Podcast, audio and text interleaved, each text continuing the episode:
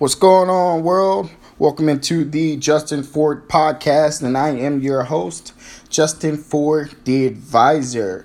Uh, we try bringing to you the best content from our own opinions and bring it out to the world. So, as we know, a lot of things happened since the total solar eclipse. The eclipse took our, our eyes and our attention for the moment, and then we had the uh, great league that it is, which is the NBA, uh, take over, uh, take over the spotlight, right? So just a few weeks ago, uh, the owner Dan Gilbert said that he expects Kyrie to be in training camp. Well, clearly that wasn't true. Uh, so then we get this this blockbuster trade ordeal, and that's Kyrie going to the Celtics and Isaiah Thomas going to the Cleveland Cavaliers. Now, what's blowing my mind is everybody that's saying the Celtics are automatically the clear favorite. Guys, have you not been watching basketball? I guess we forgot that LeBron James is still the greatest player on planet Earth. Maybe Super Earth Google Dick Gregory and Super Earth and his theories, and, and then we could go a little bit further. But that right now, that's neither here nor there. But what we are talking about is let's be realistic here.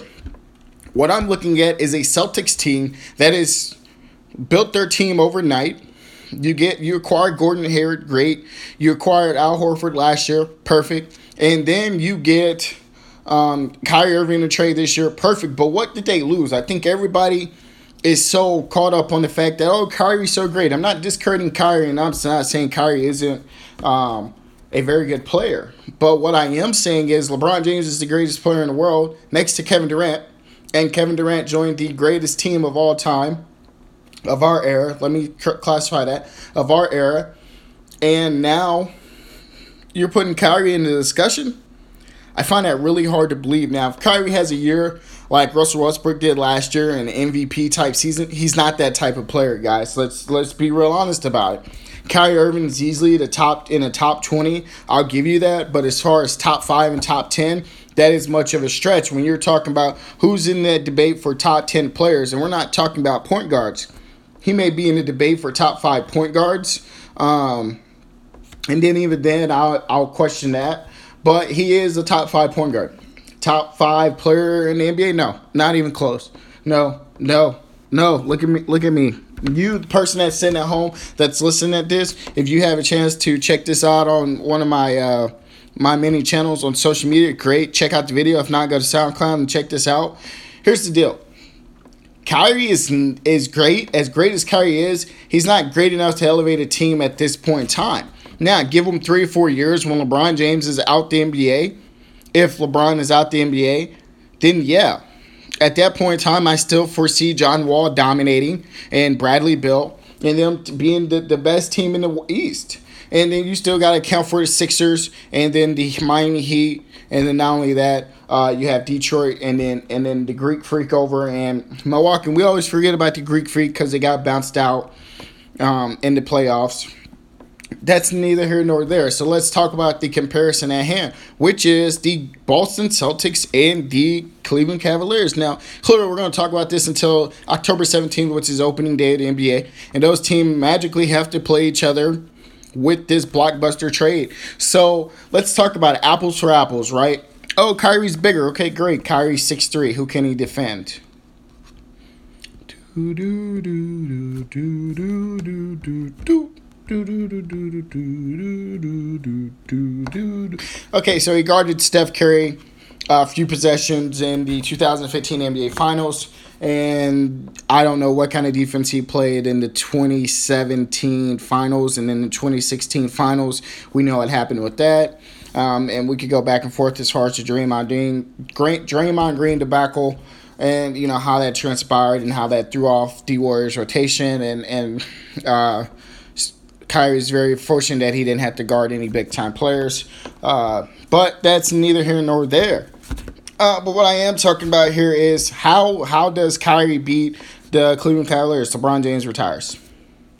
That's simple. Eastern Conference Finals, maybe. I say there'll be top three teams next year.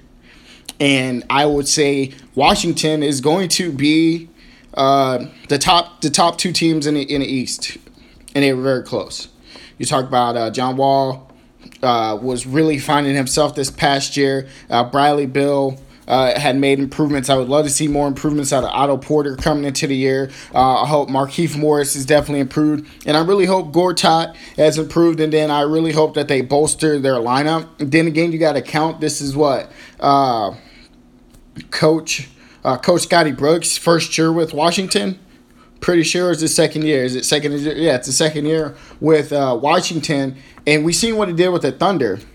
And I, I'm confident that they're going to be the number two team in the East. You know, and I uh, I don't I don't think I don't think I don't, I'm I'm being honest. I really think that I don't think the Celtics are going to beat them. So there's my two cents for eight minutes. Uh, talk, swinging off sports. If you're having a bad week, uh, let's turn that around. And I hope you find uh, you do find some solace in the week. Uh, it's been a f- fantastic week, uh, but I'm, I'm about to be signing off here yet again. Uh, catch me on Justin Ford, the advisor, on Twitter and Instagram, and then on the Facebook page at Justin Ford, the advisor.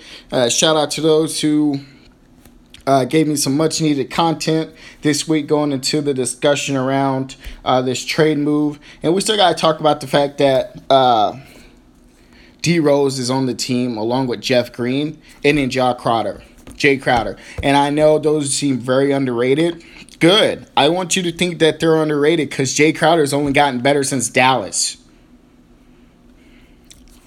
I wish there was somebody here to debate me. If you want to debate this, you can debate in the comments below if you're on my Facebook page. But uh, leave your reviews. Send me an email at uh, DewanJustin at gmail.com. And I, I love to hear from you guys. I really want to know, ladies, guys, whoever. I really want to know you know what you think about this off season. I mean, we've seen a lot of big moves. Uh, I, am not even going to touch on the Western Conference yet because uh, I do feel the Warriors will be upset this year. Um, just all signs point to it that the Warriors will be upset. And I know that's a loaded, loaded, loaded uh, projection, and the the West is stacked the West is really stacked. And like I said, I'm, I'm not going to go uh, too much into that. I'm not going to go too deep into it, but uh, that's been your two cents for eight minutes. If you have any questions, comments, or concerns, comment below or catch me on one of my social media sites at uh, Justin Ford, the advisor for Twitter, Justin Ford uh, at Instagram, and then Justin Ford Facebook page. Yes, I do sell insurance. So if you're in Missouri, Kansas, Illinois, buy insurance. Peace.